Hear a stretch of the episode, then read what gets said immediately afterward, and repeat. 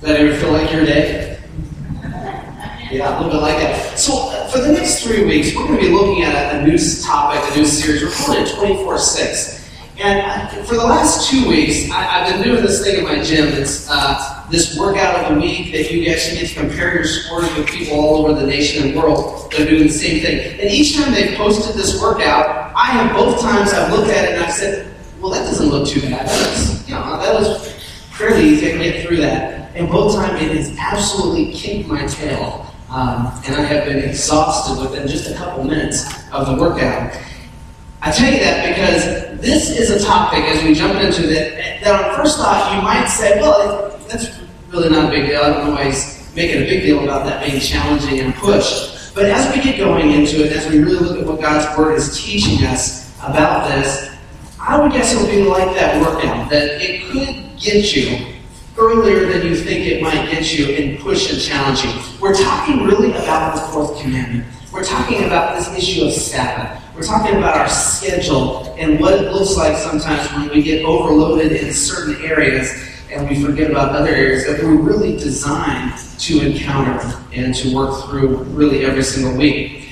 And, and so I want to do something a little bit different. Normally we work through a series. This series Though it's a series, it's really one sermon. It's three parts, but it's really one sermon. In fact, today, I want to just walk you through just a biblical view of the Sabbath, and there really is no application. There's no practical component to this this morning. In fact, I was looking back at the last three years that I've been here whatever I can't think of one time where I've shared a message where there's not been a practical application. In fact, that's how we promote the church, that it's relevant teaching for practical life. Um, but this morning, I'm going to just walk through the first part and just share with you a little bit about the Sabbath. Why? Because as I look at this, I would guess that there is probably nothing that we look at, especially in the Ten Commandments, that we would probably struggle with or have just written out altogether than this issue of the Sabbath. You see, every once in a while I'll, I'll, share on a topic, I'll teach on a certain thing, and I know it might step on a few toes out there. You know, it might hit you. I might talk about uh, living together, boyfriend and girlfriend, and I know that steps on a, a few toes of, of, some people that might be in that camp. Or we might talk about anger issue, and it kind of steps on the toes of, of some of you that are dealing with that anger, and maybe even denying you have it. But as I looked at this and I started preparing and working this week, I thought, whose toes, mine included, would not be stepped on when we start to talk about the Sabbath. It's really a challenging, challenging thing when we get in God's Word and we really start to look at it. Here's the equivalent that I put in my head this week. Um, it's 55 or 65, or maybe if you're in Texas, 105, I don't know, the speed limit right out on the freeway. Um, but we pretty much function in life like that's just a suggestion and, and you know a guideline. It's not the absolute, right? We get out there and we move along the way we feel like we, we need to move along. So, Christian or not Christian, it doesn't, that speed is really not this defining factor in our life every time we go out on the freeway, right? But there's some other things that are. A stop sign is a pretty strong defining factor. A stop light is a pretty solid factor, right? We don't roll through red lights because we understand the, the difficulty that could happen. The Sabbath is somewhat like that. You see, there's things in our Christian lives where they're absolutes. We're going to obey that, we're going to follow that because God put it in place and it's a better way to live.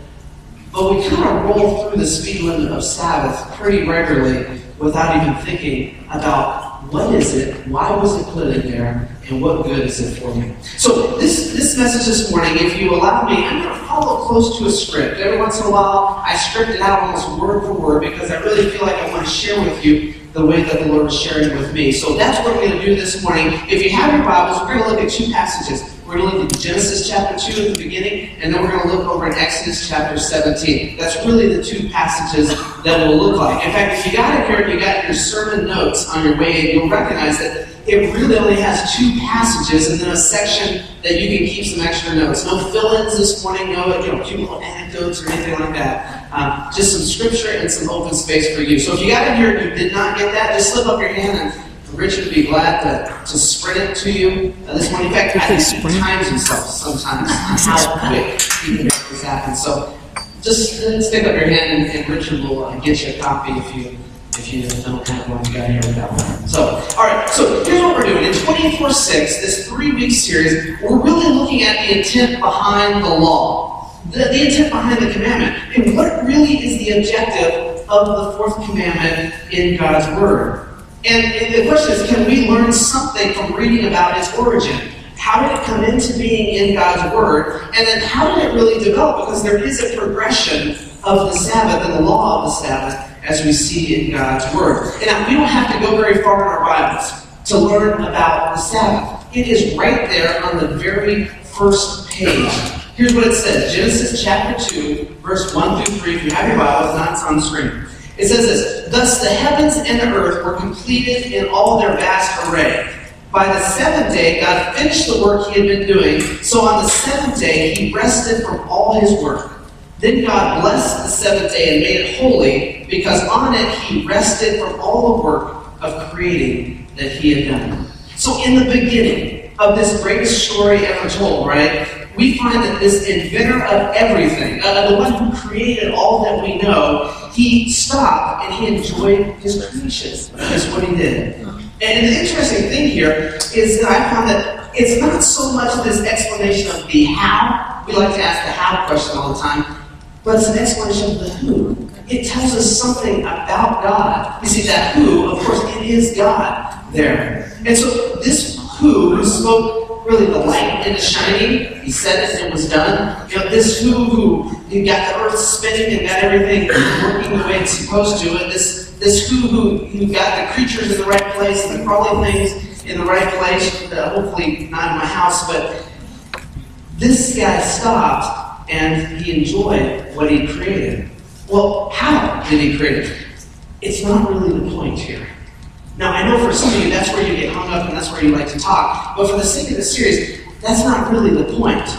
The how. I mean, imagine this, this infinite God, right, who designed this, this incredible creation for these, seven, these six days, the seventh day, he himself rests. He stops.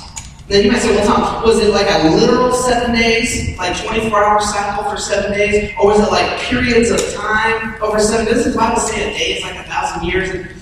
Not the point. Not really the point. It's not what we're after in this. We really don't know for sure all the details. There's very intelligent people that like to argue on both sides of that that hold the Bible as, as, as true and accurate.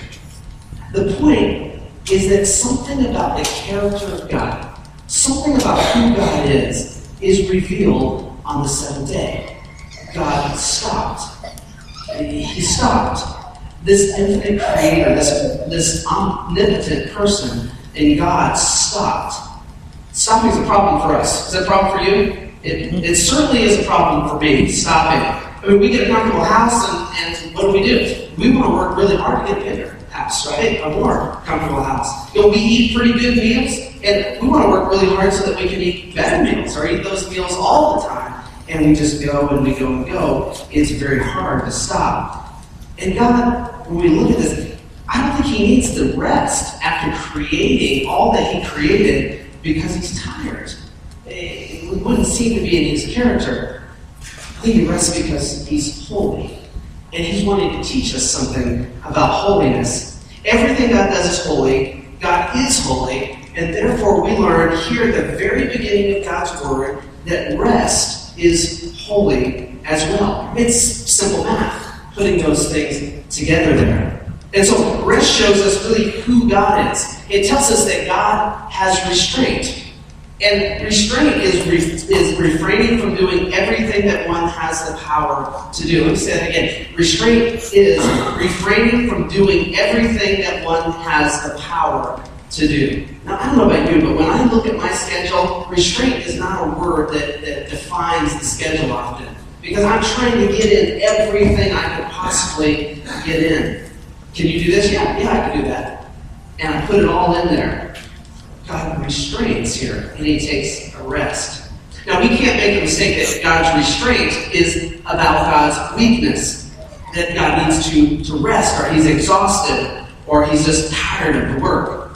No, it's not because of his weakness. The opposite is really true. That God shows restraint, therefore, restraint is holy. Have you ever thought about it that way? In fact, I had a pastor one time who, when he was talking about needing to spend some time with his past, with his family, and the church being so demanding, he said it this way. He said, Sometimes I have to stand before the church, and the holiest thing I can do is to tell the church, I can't do that. I need to go be with my family. It's a way of saying I need to restrain from doing more in the ministry and, and, and never have enough hours to get all done because I need to be with my family. Restraint is holy, is what God is teaching us. Now, here's what I need you to do before we go on. I need you to just give an honest evaluation of your schedule. An honest evaluation. Now, you don't have to stand up and share this with us this morning because I don't want getting defensive. You just do it in your own head where you can be perfectly open and honest. An honest evaluation of your own schedule. And ask yourself right now, how much restraint is in there? Or does restraint only come when you're so incredibly exhausted and stressed and don't know what to do that you can't do anything other than take a little break or breathe or get away? You start to evaluate. We're going to continue on. We'll pick it up at the end.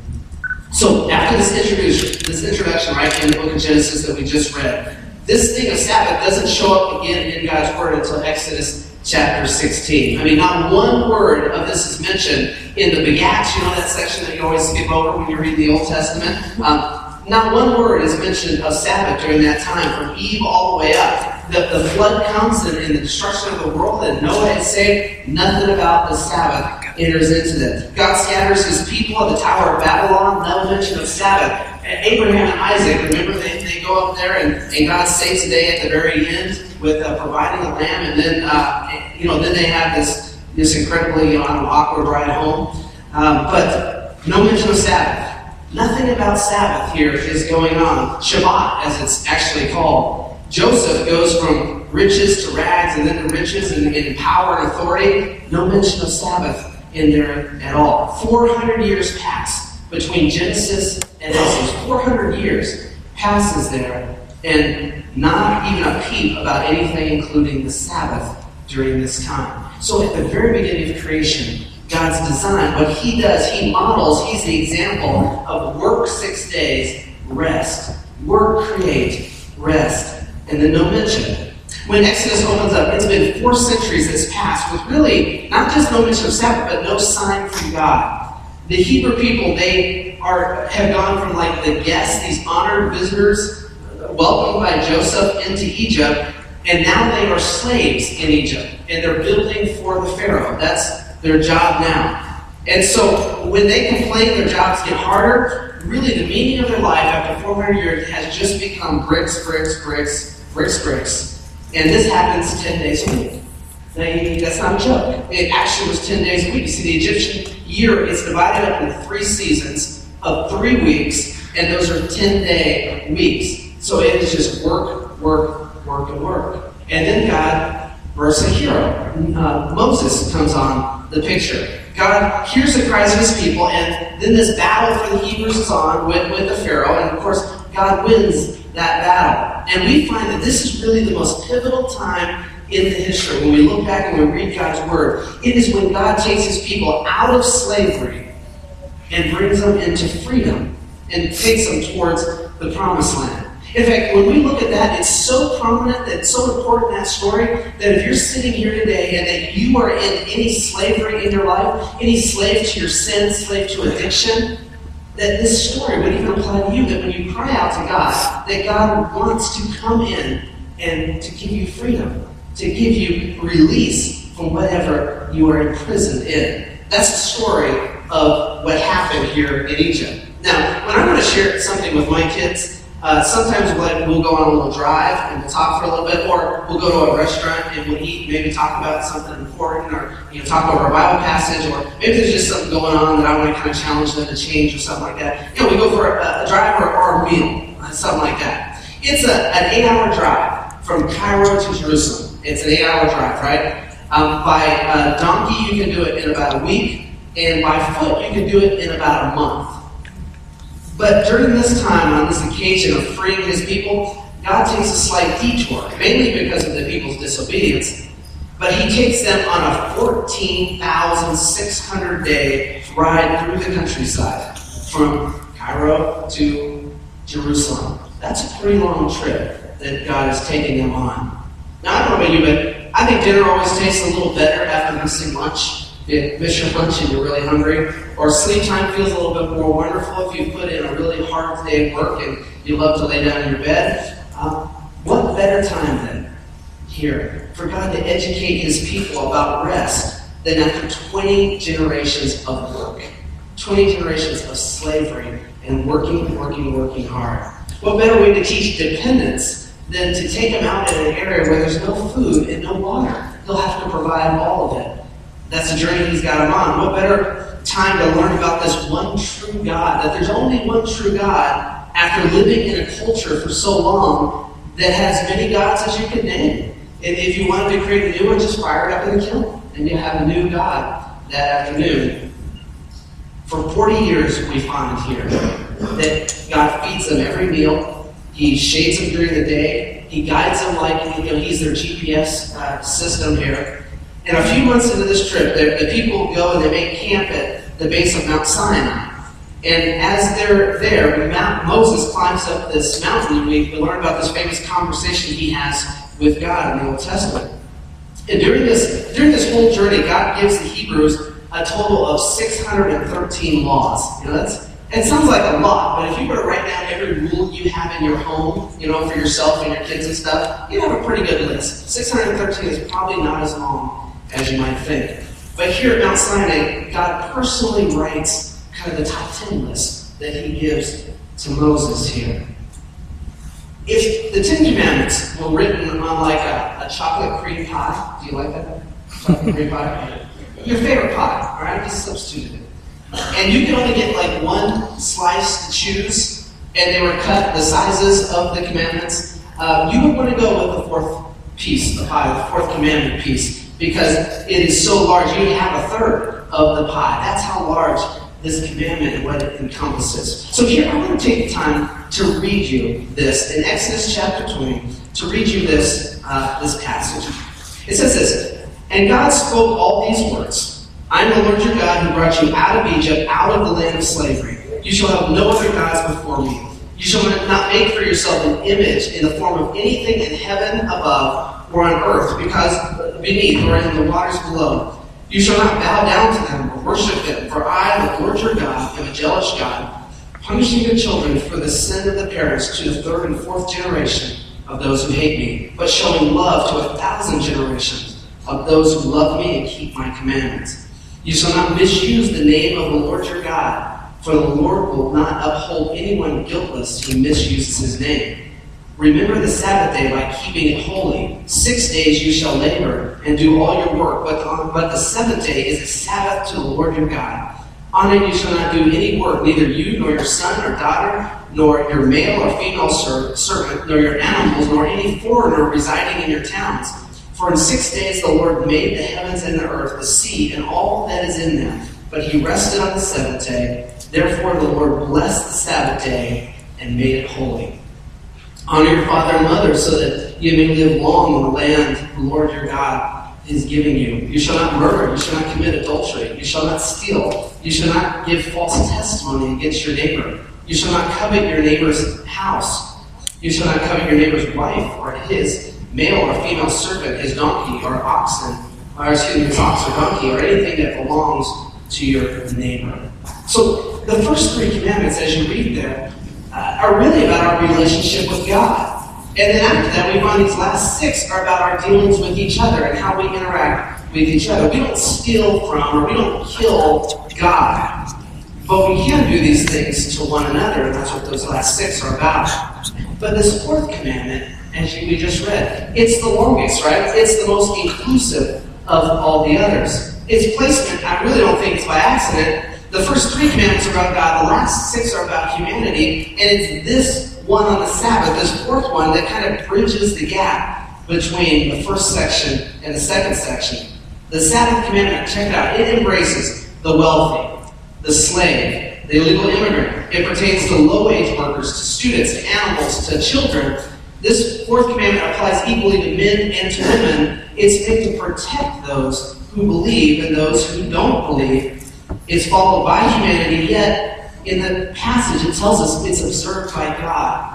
as well. It's this inclusiveness in this. So, what we find here in, in the Sabbath is that when God comes and He rescues His people from slavery, they don't have culture anymore. They were slaves in Egypt, now they're in the wilderness wandering around, and God decides to put this culture into His people. And one of the key components of the culture He puts into His people is this, this issue of the Sabbath and of rest. He says in Exodus 31 14, You must keep the Sabbath day, for it is a holy day for you. Anyone who desecrates it must be put to death. That's strong. Anyone who works on that day will be cut off from the community. Now, these are powerful words that God has given to his people who just came out of a culture of working all the time. In fact, we find that the Sabbath is really like a marriage commitment between God and his people. It would be like uh, one of the spouse taking off the wedding ring and kind of throwing it into the face of others when all of us are here to see it happen. That's kind of what he's saying in this verse about breaking the Sabbath, how significant it is in, in the Old Testament when he introduces this as well. So remember, they had labored for the Pharaoh, and they were cursing the Pharaoh's name. But now they were called into rest. They were called into rest, and they were called into it with this holy God who is loving them and providing for them, who comes with this sacred name. Now, here's the issue. It seems like it would be really easy buying, right? I mean, really easy buying to work on this 10 day work week, to slave away. Every time you complain, it got harder and harder. Um, I mean, they would sometimes see, you know, their, their fellow people drop dead from the work. You would think it'd be incredibly easy once they got out for God to say, look, I want you to rest every week. I want you to take time every week to recoup. You would think that would be incredibly easy to buy into. But we find in the Old Testament that that doesn't quite happen. We find that this is one of the things they, they even push back against. I guess when something is so ingrained in you, it's hard not to want to do it. Does that sound familiar to us as well? When we get into the pattern, it feels like we need to keep going and keep going and keep going. And we find that the, with the uh, Israelites at this time, the same type of thing happened. You see, Think about those commandments that were just given. A lot of those commandments, the Egyptians would obey obeyed those as well. You know, don't murder, don't commit adultery, don't steal, don't, don't lie. They would have had that in their culture as well. But then when God puts some things like don't envy, don't covet, uh, these are a little bit harder. And then this issue of Sabbath. Take one day and don't make any bricks. That's very confusing to the Israelites. You see, if God came in right now, if He could convince us that we were a slave to our schedule, right? And He would say, and to alleviate that, I would like today to tell you you can take a day off. You don't have to do anything all day on that. How easy would it be to go out and to follow those, those encouraging words from the Lord? You'd think that Him would be easy, but I guess it would be pretty hard for us in actuality. And that's what they were dealing with as well. So what happens? We continue on in the Old Testament, right? Um, and this is what happens. You see, there became a question mark of, well, what really does work mean? What does it mean to actually work? Now, if I go to my job and I punch in and I punch out, well, that seems to be work. But what if I, uh, you know, need to change my tire? Didn't have tires, but go with me. What if I just have to do something like that? Is that is that really is that okay? You know, um, is that work. And so the question mark began over the years what really is work? And so what happens if you're not quite sure if something is actually something?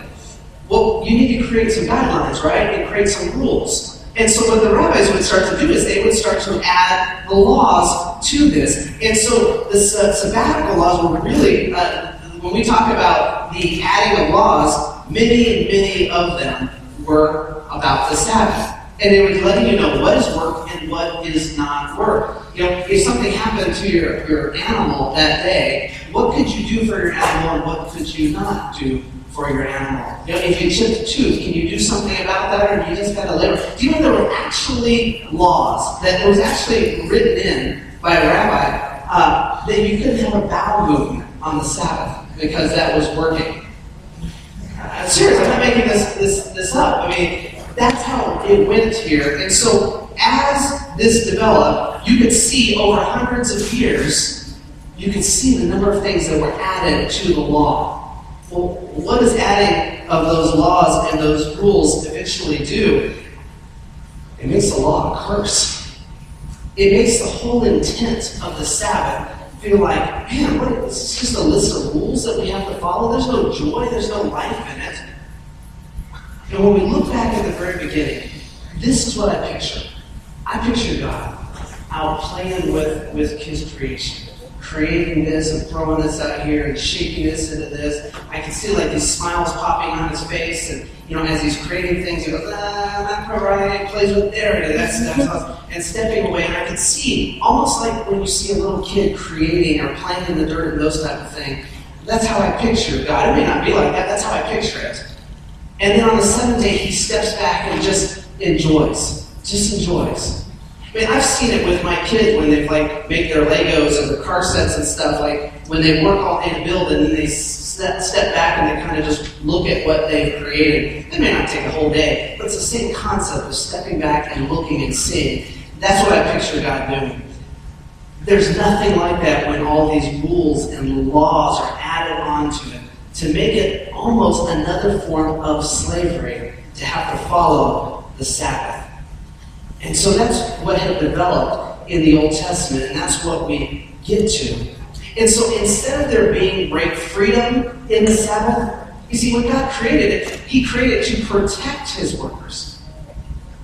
But now it was not something that was seen as protection, it was something that was seen as burdensome to have to keep that Sabbath. Only so many uh, uh amount of steps you were allowed to take on the Sabbath. Come up to about Jesus' time and Jesus, over, over those years, you can only take so many steps on the Sabbath. And then you were working if you took one more step. And listen, when you're working, it wasn't like in their culture at the time they would just go, ah, my bad. I am doing it. Okay, I won't do that again. You were cursed. You were made, you were even called unclean if you broke the Sabbath. I mean, these are serious, serious things. And so nobody wanted to break them, but it was such a burden to carry. What was God's intent? Jesus, when he comes into the scene, what he's saying is, look, my intent what my Father created in the Sabbath, my intent was to give you a day of incredible freedom, an incredible blessing, a day of rest, a day to commune and connect with God. That was my design. And that's why Jesus butted head with the religious leaders when he talked about the Sabbath. But don't make any mistake here. It wasn't that Jesus was saying, look, uh, this Sabbath thing is all done. The old covenant's passed, the new covenant's here. You don't have to obey the Sabbath ever again. That's not what Jesus is saying. Look at the passages. He's really just saying, that was not my father's intent. That you would have to live a day in burdensome slavery over all of these little laws that are attached to God's original commandment that was intended to connect or to protect you. So we look at today, and I, I wonder what are the what are the things that have caused us to be to be so busy? historians that write about the 1950s, they kind of generally agree that the 1950s, at least in American culture, were the happiest years uh, ever for our country. The, the, satisfaction rate, the happiness rate, I don't know how to mention these things, but, uh, but that's, you know, I don't know, most smiles on people's faces. Maybe that's how they measure I don't know. But they generally say the 1950s was the happiest time in our American culture. It's interesting that in that time, um, the Sabbath was almost universally followed in our country. A very rare, and I called my dad and actually asked him about this this week, and he told me from his childhood, remembering that you really couldn't go anywhere and and find something open. Very, very few places. My dad was telling me he remembered his grandfather said we had to make sure we get gas on Saturday because you're probably not going to be able to get gas on Sunday in too many places. And so it was a day where everyone just kind of rested. Now, certainly they had just come off the Second World War, and there was a lot of reason to be happy in the country as it was. But I wonder if just the idea that the whole nation pretty much was taking a rest once a week and getting refreshed and getting the batteries charged before they launched out into work.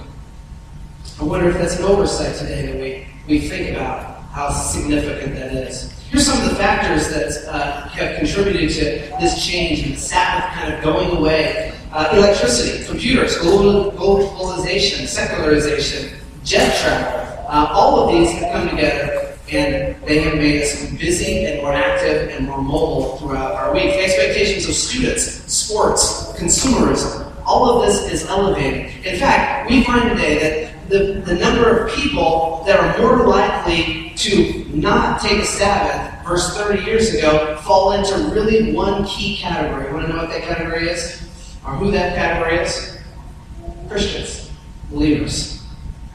That it's, it's really the church that has moved away from the idea of the Sabbath, not necessarily the nation, or at least the nation not as fast as the church has moved away. The increasing number of households with two working parents or single parents, um, they've created this kind of demand for extended hours in retail and business as well. All of this has come together, and it's a complex issue, which means there's not always a complex solution. So let's take it back a second. If God was talking to us this morning, and God said to us, Look, my original design was to protect you. My original design was that you would just go as hard as you can, hard as you need to go for six days, and then just sit back and rest so that you're ready to go for the next six. My intent was to give you something that would be holy once a week, that you could feel was holy, that you could commune with me as your God in a different way than you probably did those other six days. If God were to come to us and just speak to us, and then we will re-put that image I asked you earlier about what our schedule looked like over the week. Is there any opportunity for that in your life this week? Again, it's not our intention to go too practical. We're going to talk about that down the road. Um, but here's an interesting thing: is the business of this this the church world. It, it really often involves laws or things that we think God is calling us to that um, they, they really apply to anyone who's willing to submit to the Lord. But we, we say that don't worship idols, don't take the Lord's name and remember the Sabbath, honor your mother and father, and these are key things. But much like the limit, we struggle sometimes when it comes to the issue of the Sabbath. So this week I'm reading. Uh, I did a little Google on, on just the, the push to keep the Ten Commandments up in courthouses and school uh, buildings and things like that. And almost exclusively, these, this push is from Christian organizations. In fact, um, and we'll say these. In fact, when I looked at it, um, because it automatically pops up on Facebook, I saw many of your names actually liking some of those pages uh, on that, um, keeping the Ten Commandments uh, in certain places and that type of thing. Yet, the Sabbath one we tend to struggle with as believers. Or if we don't struggle with the idea of the Sabbath, we have rewritten what we think the Bible is saying Sabbath really is. It would be really bizarre for me as a pastor to stand up and give a sermon proposing that we ditch the Ten Commandments, right? Um, you wouldn't buy into it. Um, you probably wouldn't be back the next week. Um, but yet, like the Israelites in the wilderness, pushing back against something that God has given for their protection and really for their joy. We often have done that in our lives as well when it comes to this issue of the fourth commandment. So there's a little theology behind that. Now, here's the question. We're going to talk about this next week. What is the theology of the fourth commandment as really it applies today? What does it look like for us today? Because unlike the rabbis in the Old Testament, I really have no desire to sit here as a religious leader and to create a long list of things that you can or can't do, and then hand it to you, and then you go try to obey it. I think we just just feel like the Israelites, or like, like the Jewish people when Jesus came on the scene, that were so fed up with law. And we're going to talk about next week that what really does the theology look like for us today? It's a little fuzzy, I think, for us to wrap our head around. But I think a good working of God's Word, especially as Jesus teaches this and Paul talks about it, I think we'll come to that next week. So we'll continue part two as we look more at this next week. Then week three, we're just going to practically talk about exactly what we do about it as a church, as individual Christians, And is there any benefit in our life to even reworking, for some of us, maybe dramatically, what it looks like to honor the Sabbath? We'll do that in two weeks. Let me pray for you on this. Father, thank you uh, this morning for your word and for sometimes even hard passages that, that uh, will push us. And, and Lord, as we look more and more, we start to ask the question about what does Sabbath mean to me now as a believer? And what should I do about it? Lord, I believe that you, you got a challenge for us and that you're going to you're gonna push us uh, in a way that, that Lord, uh, it, it could be tough. So, Lord, I pray that it's in your word that we would stay, and so that it's clearly your voice speaking to us and teaching us in this area. Now, be with us the rest of this day. May we enjoy this Sabbath as we have sun and warmth today. We pray in your son's name. Amen. Well, uh, now's the time if you've got your card, uh, if you're ready to fill out, you got a couple minutes, go ahead and fill that out.